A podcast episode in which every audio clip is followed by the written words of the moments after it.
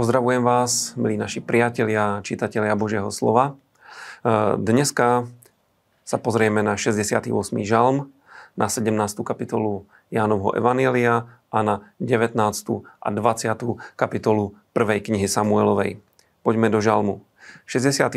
žalm, aspoň tá časť, ktorú sme dneska čítali, je, je veľkým pozbudením e, pre všetkých, ktorí potrebujú viacej pána vo svojom živote. Čítame, že Boh pripravuje domov osamelým, že väzňov privádza k blahobytu. To sú úžasné prísľuby a e, vždycky, keď sa človek cíti sám, vždycky, keď e, má v niečom nedostatok, tak treba myslieť na to, že to nie je Božia vôľa. A ak my veríme v Boha, ktorý je živý a ktorý koná a mení naše osudy, tak e, vedzme, že hoci sme sami, tak Boh nám pripravuje domov.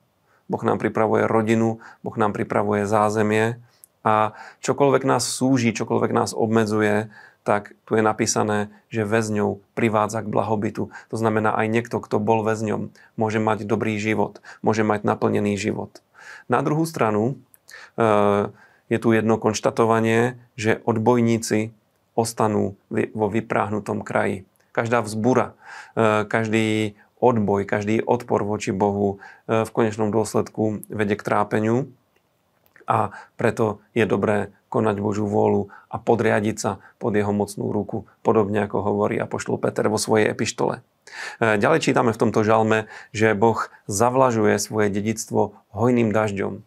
A práve o tomto je kresťanský život, o tej Božej vlahe, ktorá stále prichádza na nás, e, dáva nám možnosť e, radovať sa v každej situácii, zažívať pozbudenie, zažívať to vnútorné svedectvo Božie, že sme Božie deti a že, že máme Otca v nebesiach a tohto sa treba držať. Tak nech je to pozbudením aj do dnešného dňa, a veľkým pozbudením pre nás je aj to, čo sme čítali e, v 17. kapitole Jána. E, čítali sme veľkňažskú modlitbu pánovu, ktorú sa modlil v Gecemanskej záhrade.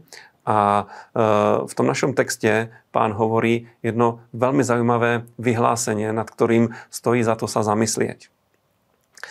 Keď sa modlí, tak ďakuje otcovi a hovorí mu, zjavil som tvoje meno ľuďom. Priatelia, rozmýšľali ste niekedy nad tým, aké meno nám Ježíš zjavil. Viete, že sú rôzne skupiny, e, ktoré sa hlásia k rôznym božím menám a veľmi na tom bazírujú a e, veľmi sa vyhraňujú voči druhým skupinám, ktoré, ktoré majú iný názor.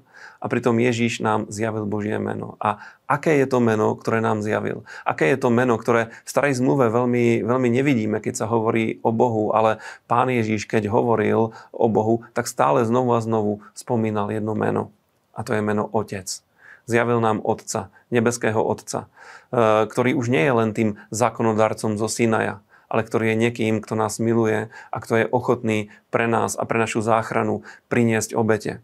A toto pán urobil a e, poslal svojho syna, aby sme sa my mohli stať Božími deťmi. A toto je to najúžasnejšie Božie meno, ktoré môžeme mať a preto sa môžeme modliť Otče náš. Pán ďalej pokračuje a hovorí, tiež zaujímavú vec. Prosí pána, aby, aby nás posvetil v svojej pravde.